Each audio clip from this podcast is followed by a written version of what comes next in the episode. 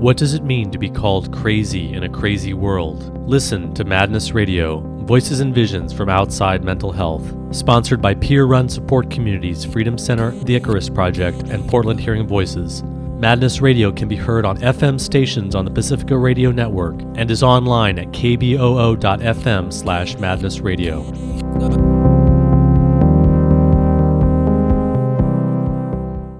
Thanks for tuning in to Madness Radio. This is your host, Will Hall.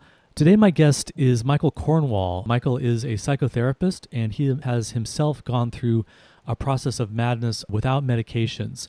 Uh, Michael worked for three years at a very innovative sanctuary alternative as part of Contra Costa County Hospital called iWard and uh, he's also a researcher of Diabasis House, which was a San Francisco sanctuary run by Jungian analyst uh, John Weir Perry. And Michael is also a Esalen workshop leader, and he's a blogger on Robert Whitaker's website, Mad in America. So thanks for joining us today on Madness Radio, Michael Cornwall. Thank you, Will. It's good to talk with you again. It's great to have you on the show. You have really lived a lot of the history of alternatives in the 70s and 80s, and you've done a lot of research on uh, Diabasis House, which was the house that John Weir Perry, the Jungian uh, analyst, set up as a way of helping people go through their experiences of psychosis and madness. And so I really am interested in the history here, um, often the history that we have not uh, heard about, especially the history of a very innovative project called iWard, which took folks from the emergency room in Contra Costa County Hospital and then put them into a non medication environment. We're going to be hearing um, about that. You worked on iWard for three years and your experience helping people through psychosis and madness, really from the perspective that it's potentially a transformative process, which is very inspiring to me. And I, I, really am grateful for your work and really happy to have you on the show today. And we're also going to be talking a little bit about this question well, what is this thing called madness? If we're not necessarily agreeing with the biological and pharmaceutical perspective that says that madness is a malfunctioning of brain chemistry, well, what is it? And does it have positive and transformative potential to it? So it's great to have you on the show. Michael, maybe we should start by just hearing a little bit about your own uh, personal story because you yourself are someone who went through a period of madness or psychosis, but you didn't um, receive any psychiatric care. You weren't someone who was actually hospitalized during that. So tell, tell us about that and how you were able to make it through that. I was able to make it through my process that was when I was about 18 years old, which was, I think, 1966. So it, it's a long time ago, but it's still very present for me in, in my own psyche and in my work. And I was able to go through that without medication or psychiatric treatment, really any kind of treatment, because I was able to stay at my aged grandmother's house, who was about 85 years old. And she was quite demented at that point. She really didn't know what day it was, but she certainly had her unconditional love there for me. So when I went into madness, since I don't believe in the medical model or the whole concept of mental illness as it's put forward, to me it was uh, a breakdown that ended up being a, a, a breakthrough. It was, as I see most young people who go into these processes, uh, it was an initiatory, developmental hurdle into young adulthood, but it was it was very traumatic for me because uh, I, it was uh, my process was dark. It was in the context of me being in a small conservative town in the Northwest and of myself and my family and the culture as this alien place where I was all of a sudden living. There was a shred of my ego that was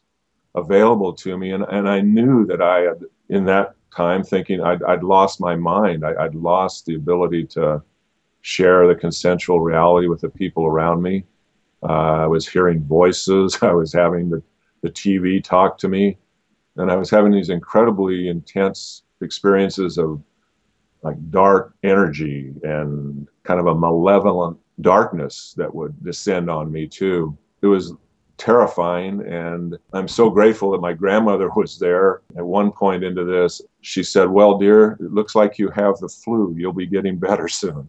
And I, mm. "No, grandma, I don't have the flu." she didn't know what was going on. No one in my family knew what was going on. So I was basically huddled there for for months going through this and I'd be out at night walking the streets kind of semi raving the police stopped me a couple of times and but I knew instinctually from growing up in this small conservative world that people who had these kind of things happen to them ended up in the state hospital it was like when I was a mm-hmm. child there would be stories about kind of hushed whispers well, you knew, you know, she was taken away.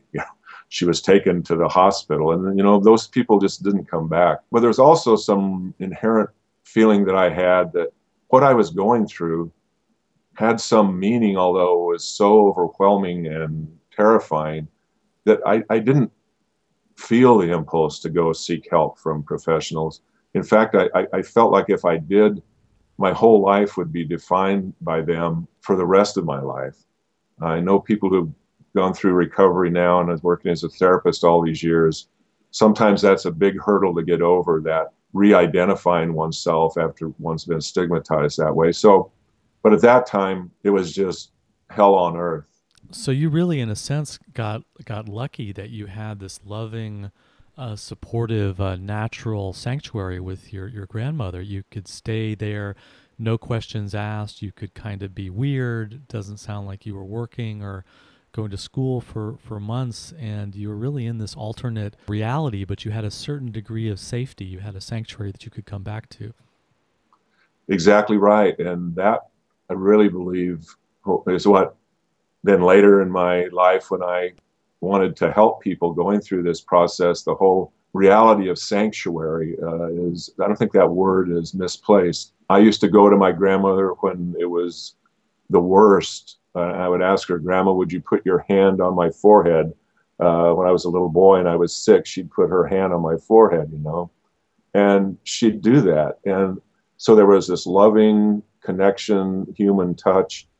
But I must say, at, at one point, it was had gone on for so long and hadn't slept for so long I mean, I used to sit there at night, uh, as some people know, maybe you do.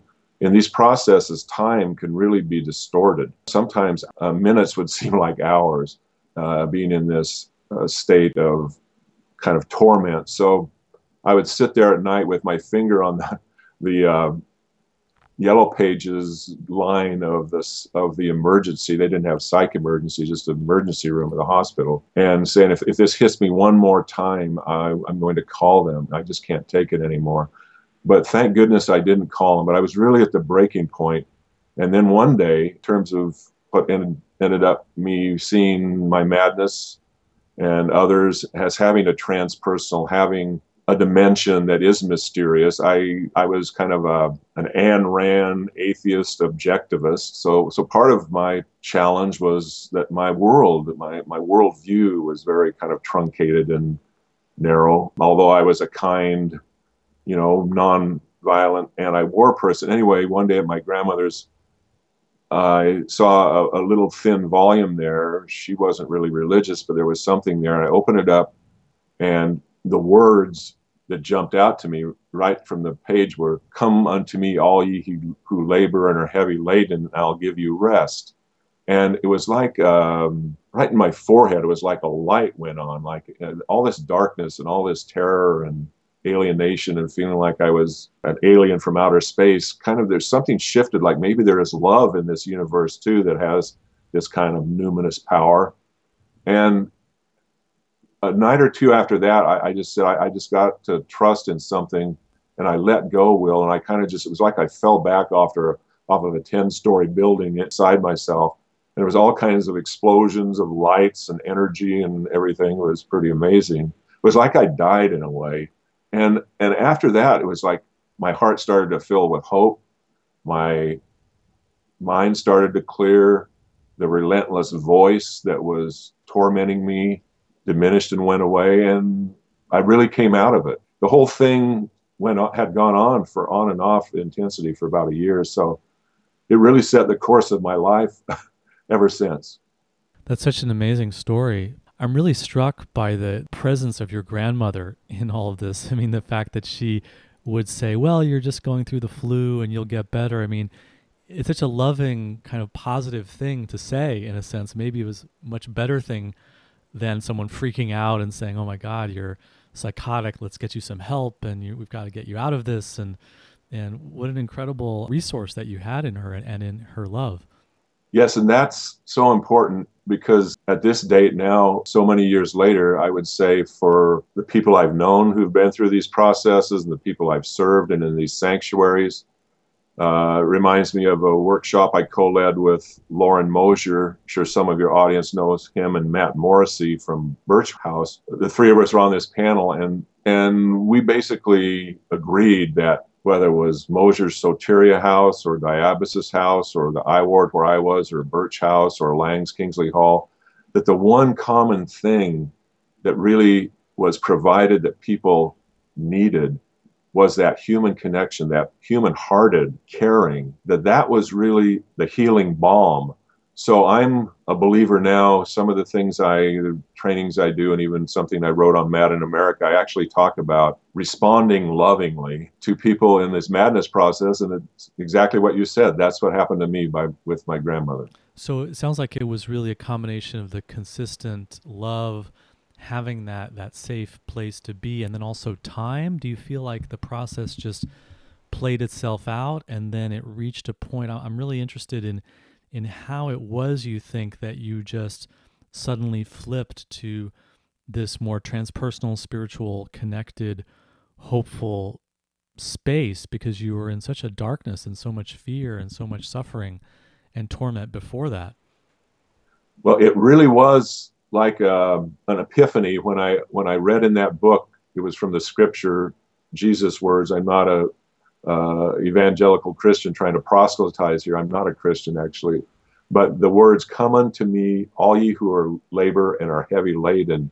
and I'll give you rest." There was something numinous in those words. It spoke directly to my condition, uh, some kind of a spiritual code, you know. And uh, from that point, that's that was the turning point. It was like the spiritual darkness that I was experiencing, all of a sudden I realized, wait a minute, I thought this was all there was. But no, there is there is spiritual light. And yes, I could feel it from my grandmother, but the kind of numinous spiritual light that came through that, I realized that from going from kind of a materialist, objectivist, atheist, I was now someone who could claim my right to have connection with a loving higher power, however you know that ended up being defined.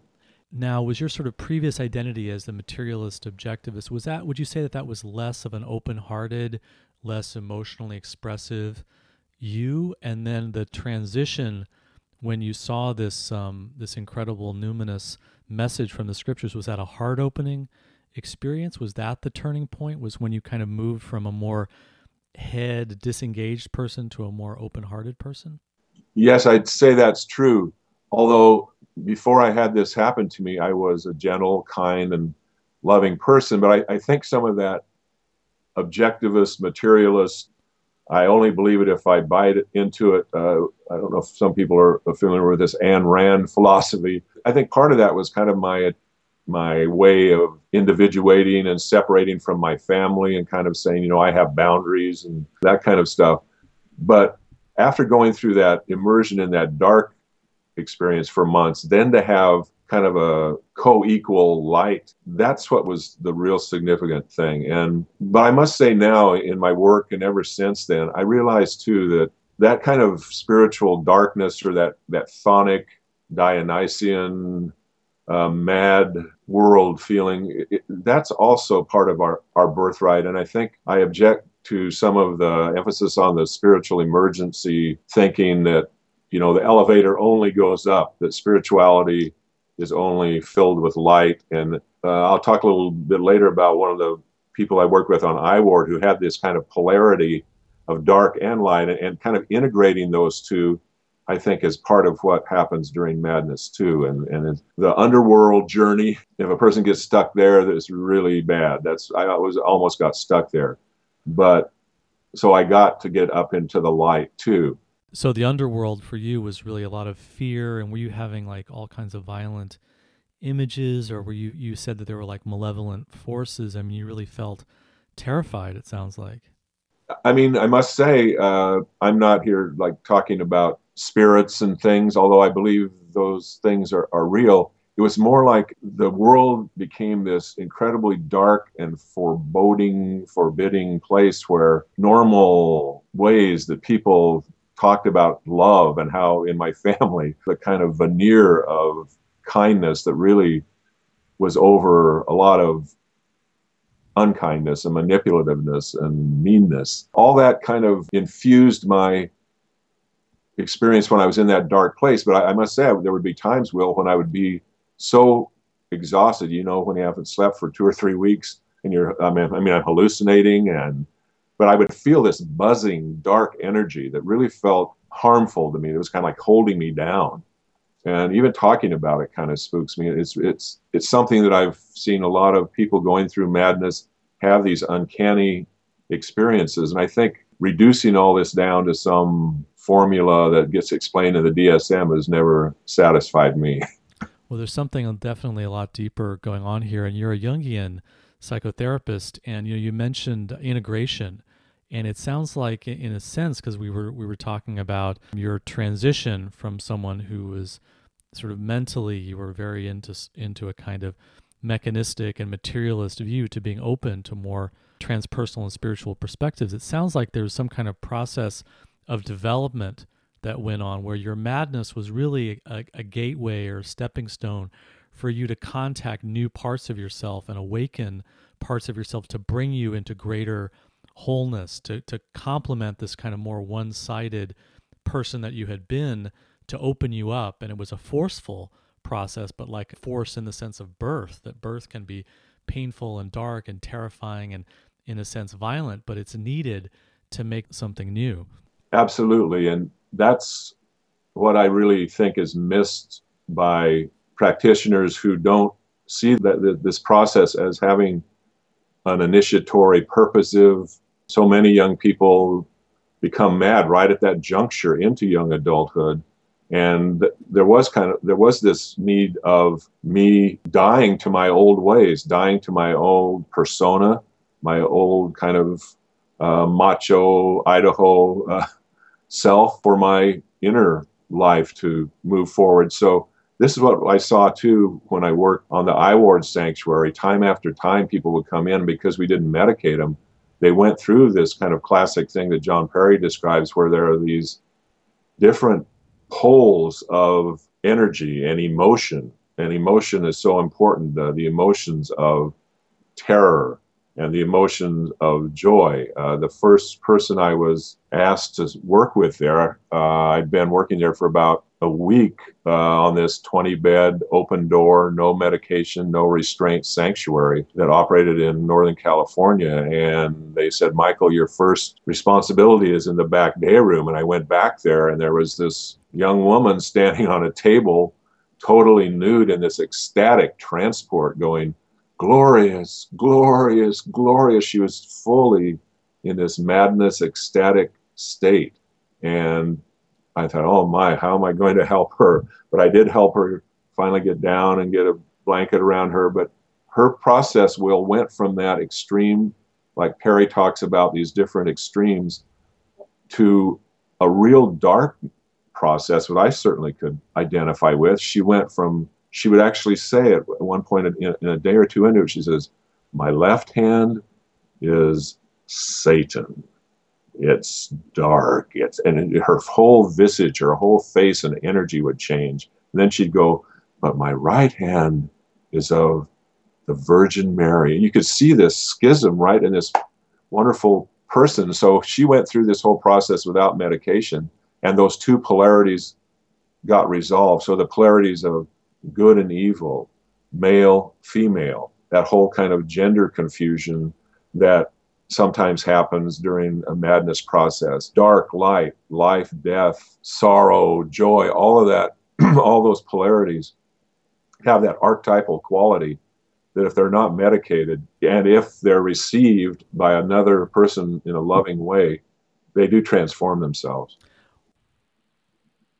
It's so difficult to imagine a place for someone to be in such an extreme state without immediately being medicated or being controlled or being forced out of that state, but you really saw, and the folks you were working with really saw the value of someone being able to go through and experience these different parts of themselves. Now let's let's back up a minute because how was it that iWard was created and how did you end up working there? This was a a special sanctuary that was part of Contra Costa County Hospital that was and what year was this? I started working there in 1980 and it had been open for about 5 years the history of this, I think, is very important too. Uh, some of it's been rewritten by psychiatry, some of it's been oppressed. Back in the early 1960s, just to give a little bit of the history, Richard Price, who was the co founder of the Esalen Institute, got together with Michael Murphy and they formed Esalen. And Richard had been through his own process, had been shock treatment and forced hospitalization. And they wanted Esalen to be if not an outright sanctuary, to, to support these kind of things. So they started doing these long conferences, somewhere a, a month long, where pioneers like R.D. Laing and Fritz Perls, John Perry, Gregory Bateson, Alan Watts, Erik Erikson, these people would get together and meet and talk about madness, what is it? And they actually came up with an initiative of uh, alternative views and approaches to psychosis. Stan Grof was part of that. So out of that, Esalen Institute, with the help of John Perry and Loren Mosher was involved some, and also the man Stanley Marison who formed iWard, they went to the Agnews State Hospital and, and started the largest ever National Institute of Mental Health funded first episode psychosis program. Most people don't know about this. The research findings were suppressed, finally got published a few years after it. But what it was, there was a large group of young men in their first episode of madness who got Thorazine and a large group, I think there was about 50 in each group who didn't get anything but placebo. It was a double blind study. Nobody knew who was getting what.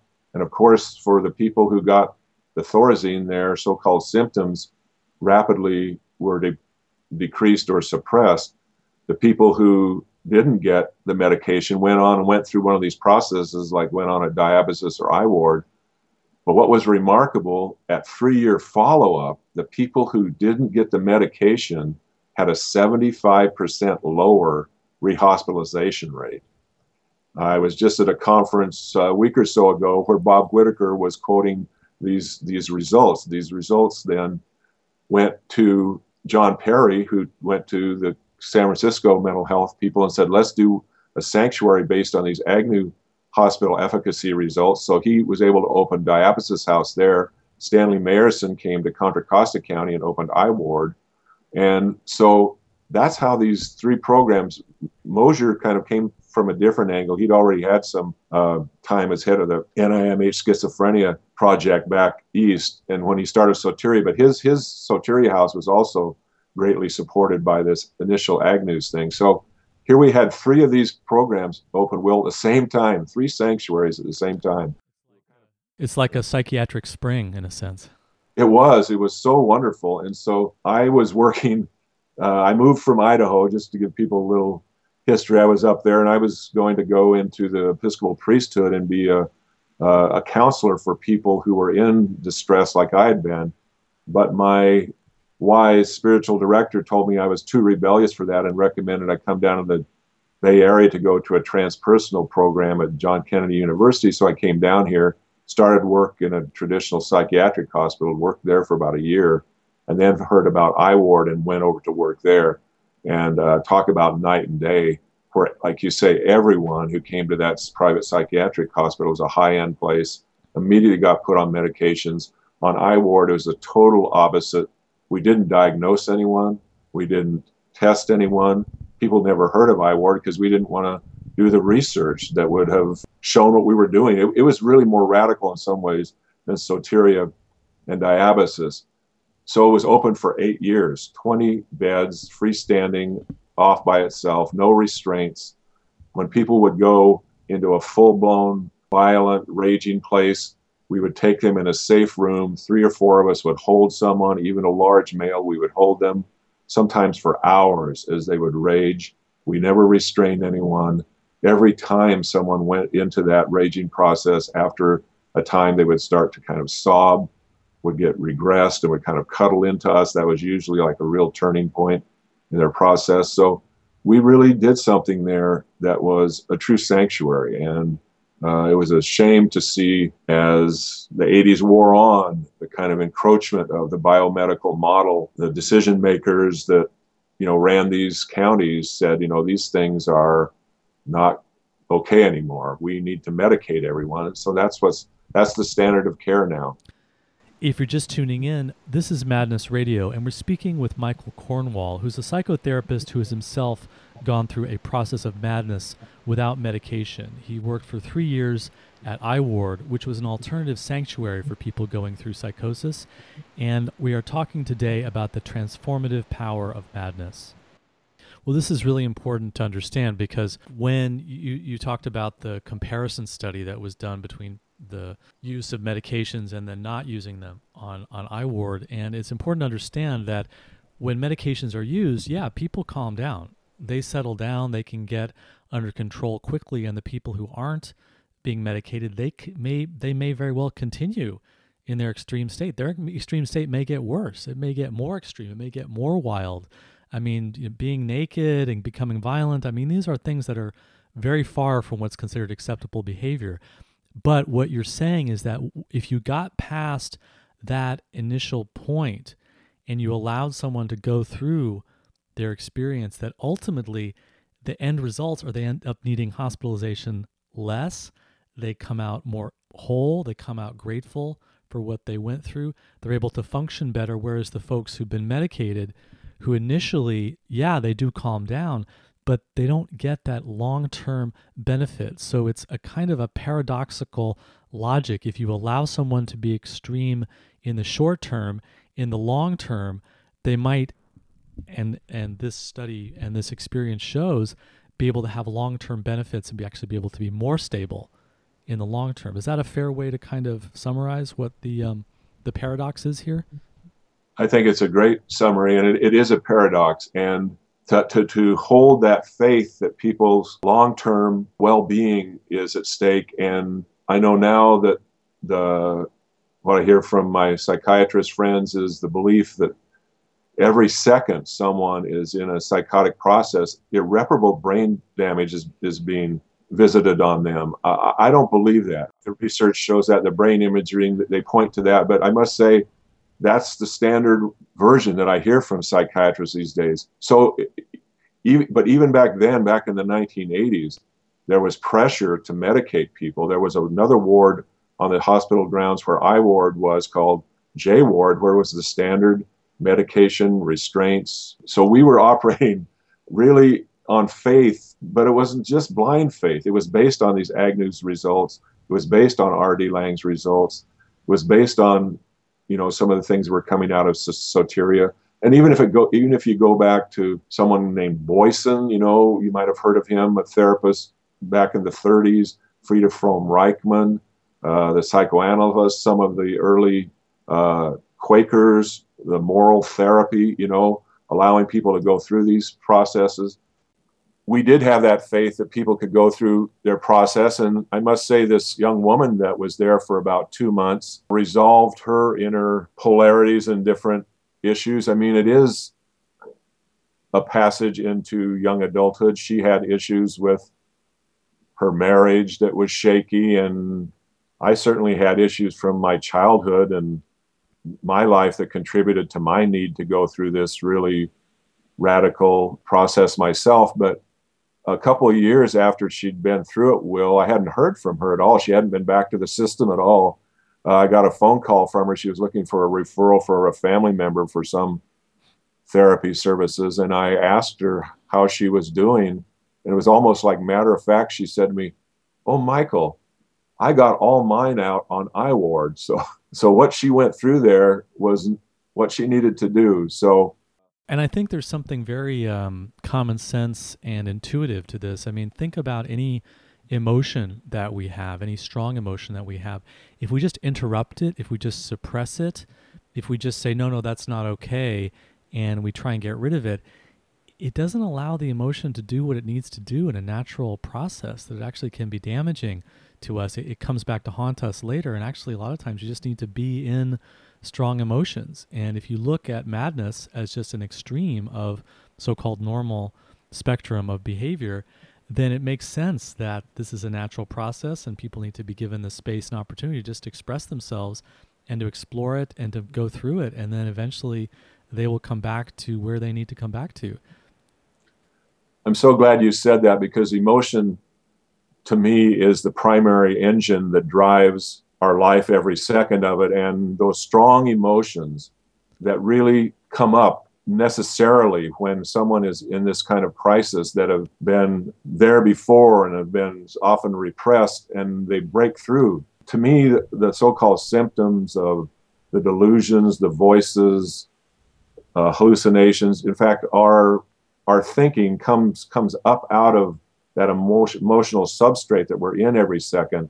So I think what the medications do, I know what they do, they, they dampen the emotion I, I, to me, it, people don't have a thought disorder.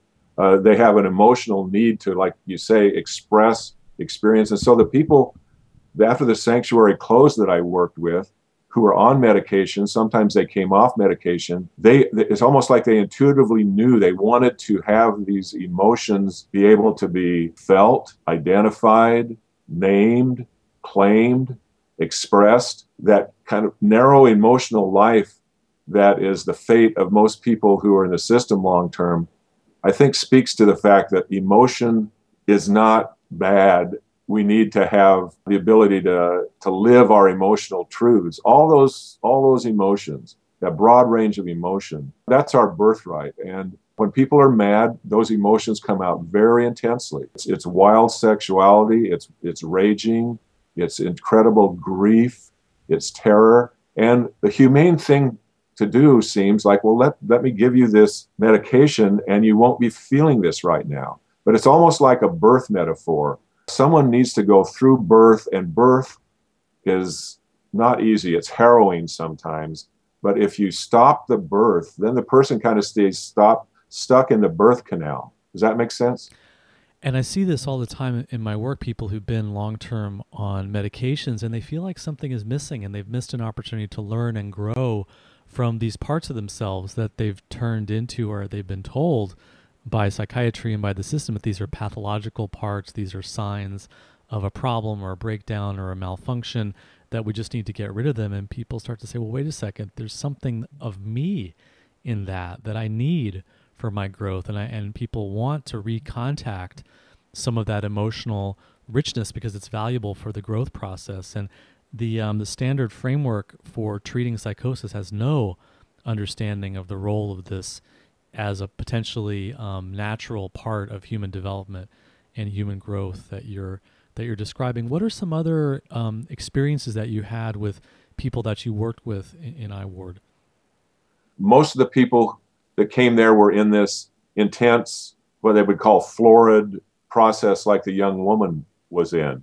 So we worked with a lot of people. We did we did family therapy, which I think was helpful, and sometimes it it was very similar to what I hear the open dialogue approach is getting the whole kind of support network, the matrix of the person's life there. But also there were a few people who came in that were really kind of closed down, which had the presentation of what later, you know, they would get labeled hebephrenic, schizophrenic, you know, without a lot of affect without a lot of symbolic stuff or no delusional. They would be called catatonic, negative symptoms or yeah, negative symptoms, and they were on their way to the back wards of the state hospital. Just because of my experience at iWard, my own experience after iWard closed, I worked with some of those people, and I uh, I did uh, Jungian dream work with them, trying to like restart that fire inside to try and find that current of emotion that was in there. Of course, dreams are full of emotion they have that archetypal imagery, but also the archetypal emotion. And I worked with one person who'd actually been on iWard and didn't go through this dramatic process.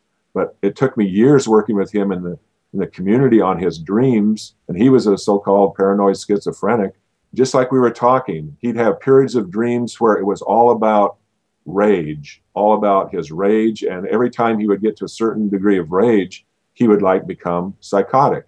Well, after we worked through all these dreams and everything, he could experience rage and he wouldn't become psychotic.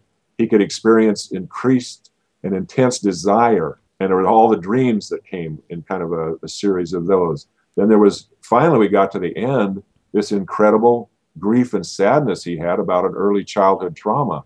That I asked him, How long have you been experiencing this? He says, Well, every day I've seen you for the last eight years, it's been with me.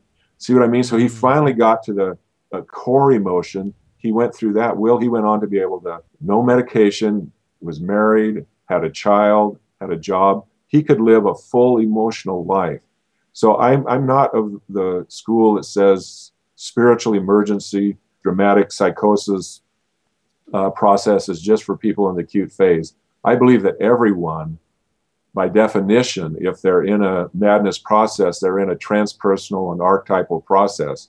Even if they're out on the streets in Berkeley with a shopping cart walking, I've, I've worked with some people like that who made a connection with me. The, the key to do the dream work or anything is that loving connection.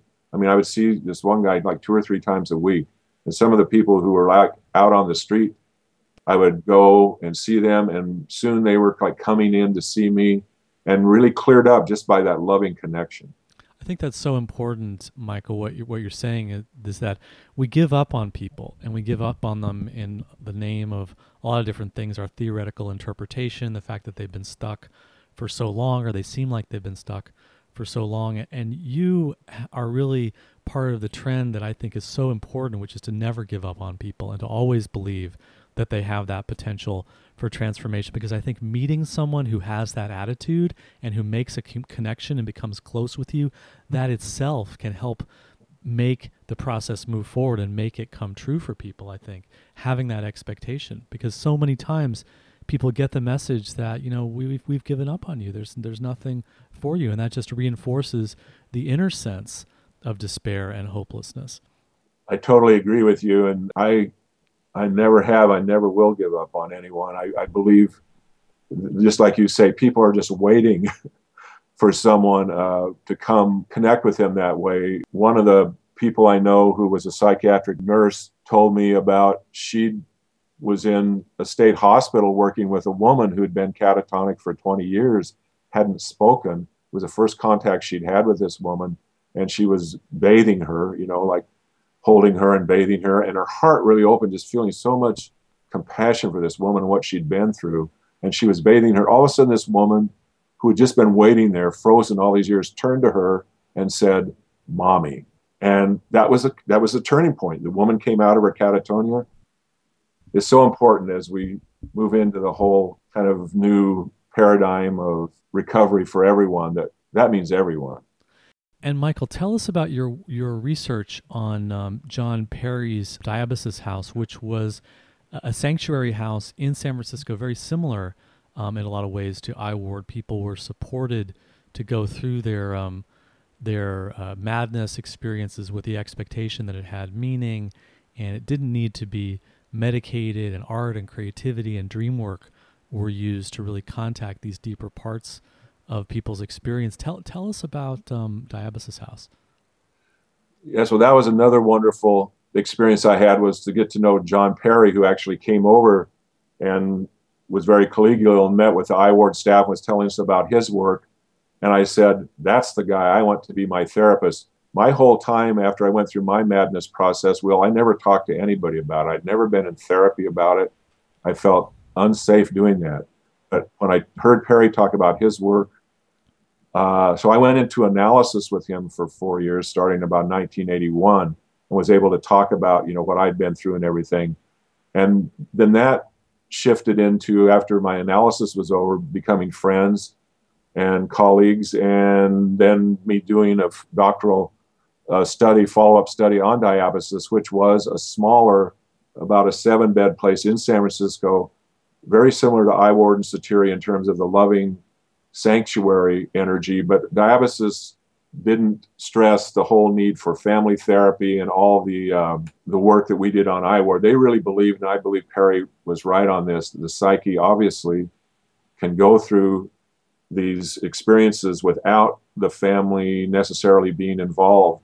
Although I think the open dialogue thing is wonderful, but it also can be done if those archetypal energies are understood and solicited. So the people who went through their process on at Diabasis House had basically the same results. About 80% of, of them weren't in the system after they went through that. Uh, one remarkable person that I interviewed for my research was a, an attorney, a young attorney, whose family had kind of set her on this path to be a lawyer, uh, but her soul didn't want to be a lawyer.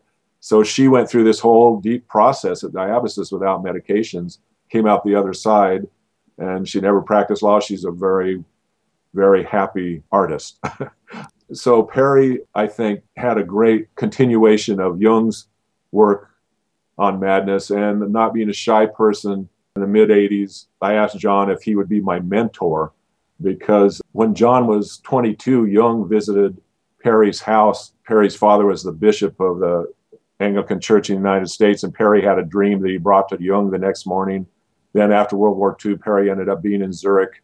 And Jung said, I don't want you to be an analysis with me. I want you to come see me every two weeks and we'll talk for an hour or two.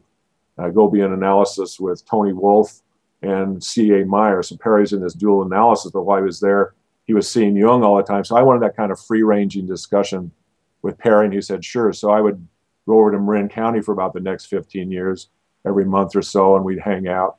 So I had this rich experience of being with John Perry, who my work was really influenced by that in terms of that deep kind of faith in the psyche itself, seeking wholeness. And the fate of Diabasis House and I Ward, and also remind us what what does Diabasis mean? Diabasis means crossing over. So is that whole vision of helping someone through their process. The fate of Diabasis House and I Ward was similar. It was lack of funding, political obstacles, and sort of a fear and a professional conservatism that says no you can't you can't work this way. Well i think the thing that closed down all of those sanctuaries in soteria too was the growing biomedical paradigm that edged out any alternative like that. So the pressure was on the county mental health directors and decision makers that funded those programs of these th- these programs these sanctuaries are no longer consistent with the standard of care that is being advanced by psychiatry, that is really being supported by the NAMI parents, really wanted a different vision of care. And so in, in the 1980s, actually, there was legislation passed in California, the Bronzan legislation, which not only was instrumental in the sanctuaries closing, but said that all funding should go for people with so-called severely and persistently, severely and persistently mentally ill. So even people like me who was doing therapy in these uh, community clinics, we were cut off too.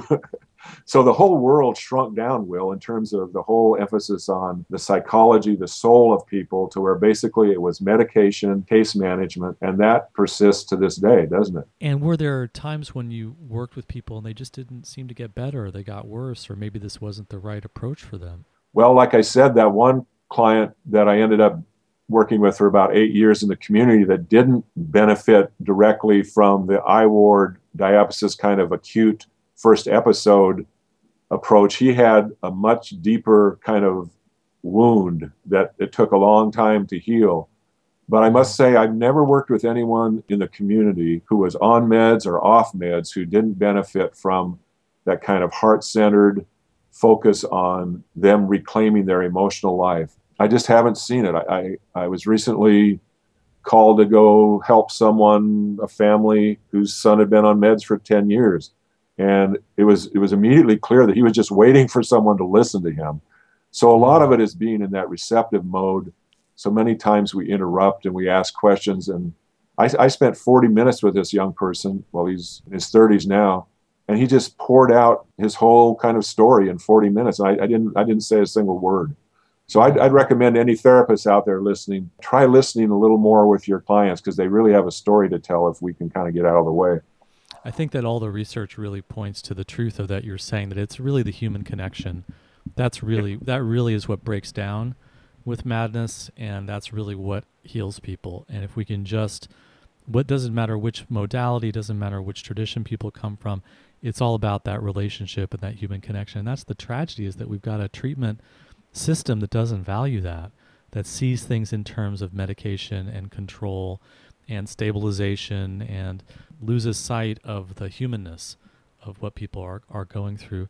And so the Jungian analyst um, John Weir Perry, who who started and directed Diabasis, he was a real mentor and influence uh, for you. What were what were some of the main things that you got from uh, your studies with him? Well, the main thing was this model of being with someone that you just described so well of being with them, that human heartedness and receiving their process, uh, no matter what it was. But also, it was this encouragement to be a free thinker.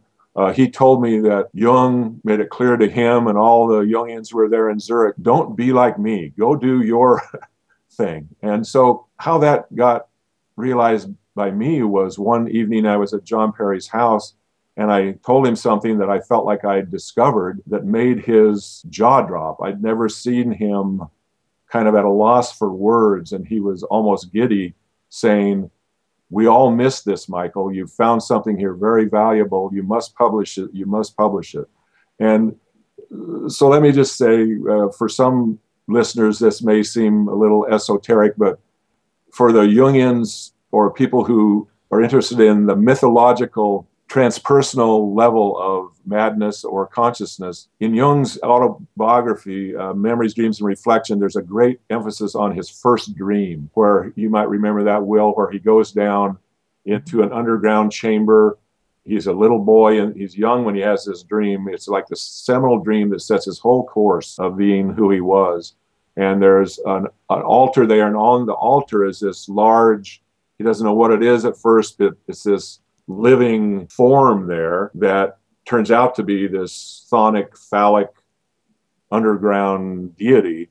And all of a sudden in the dream, his mother is there at his side and says, Yes, just look at him, the man eater, kind of with scorn and hatred and fear. And Jung woke up and he describes his whole life being affected by this dream all of his understanding of the unconscious having a lot to do with this this kind of underworld experience. So it, it, it, relates to me because my madness experience was a very underworld experience. So at one point I was connecting the dots on this and realized that nobody, not John Perry or any of the Jungians I'd read, Hillman or Jung himself, connected the dots with this underground force being the god Dionysus of antiquity, this liberating the mad god. So I told this to Perry one time that this was clearly a vision that Jung had of the mad god, Dionysus. That's one of his epiphanies of his madness and his savagery and his whole kind of uncivilized talk about emotion Dionysus represents this outside the walls emotion. So I, I, think I just wanted to say that these kind of energies that I felt touching me, that I saw in that young woman when she was saying half of her is full of this dark, earthy, scary energy, that some of that, that's the hardest thing for us to accept, I think, in ourselves or when people are mad, that there is this uncanny archetypal level of the psyche that in our modern science the last 200 years we pretty much said our light of reason will banish all of these kind of specters. Well, it's really interesting that you mentioned the Greek god uh, Dionysus because you know so much of Western civilization prides itself being based on Greek philosophy and the tradition that comes from Greek civilization, and even the most rational of the Greek uh, philosophers and, and writers and theorists very, very strongly believed in what you're saying and the vital power of mythology and the gods as an active, active influence in our lives. And somehow we've, we've taken what we think, you know, is the rational part and we've forgotten about this deeply, deeply irrational, mad side. And it makes me think, um, Michael, about, you know, the, the role that madness played in Jung's own learning and teaching because he himself went through a period of what could be called psychosis. And then he, he wrote the Red Book out of that and he developed this incredible um, understanding and learning from that as the wellspring of his entire philosophy and his entire um, science came from the insights and knowledge and experiences that he himself went through in his madness. And so you're saying that his early dream shows this process and it's something that he himself recognized, and it wasn't acknowledged very much in the Jungian community. Recently, we had the publication of Jung's uh, Red Book, and if you read it, it's it's pretty out there. I mean, it's the writings of someone who is pretty much going through a madness experience, and Jung said, "Wow, this doesn't seem rational. It doesn't make sense to a certain scientific mind."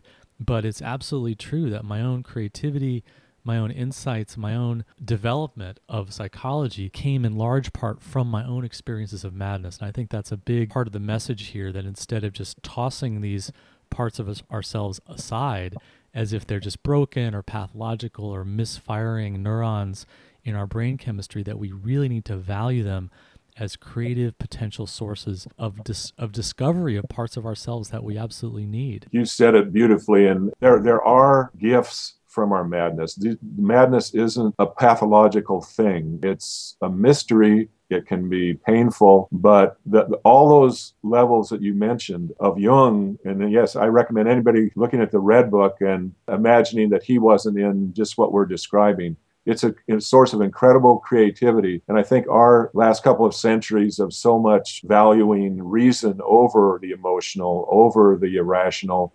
The king Pentheus said to Dionysus uh, in one of the plays, said, I am going to lock you in an iron cage. That's what he said to the, to the irrational God.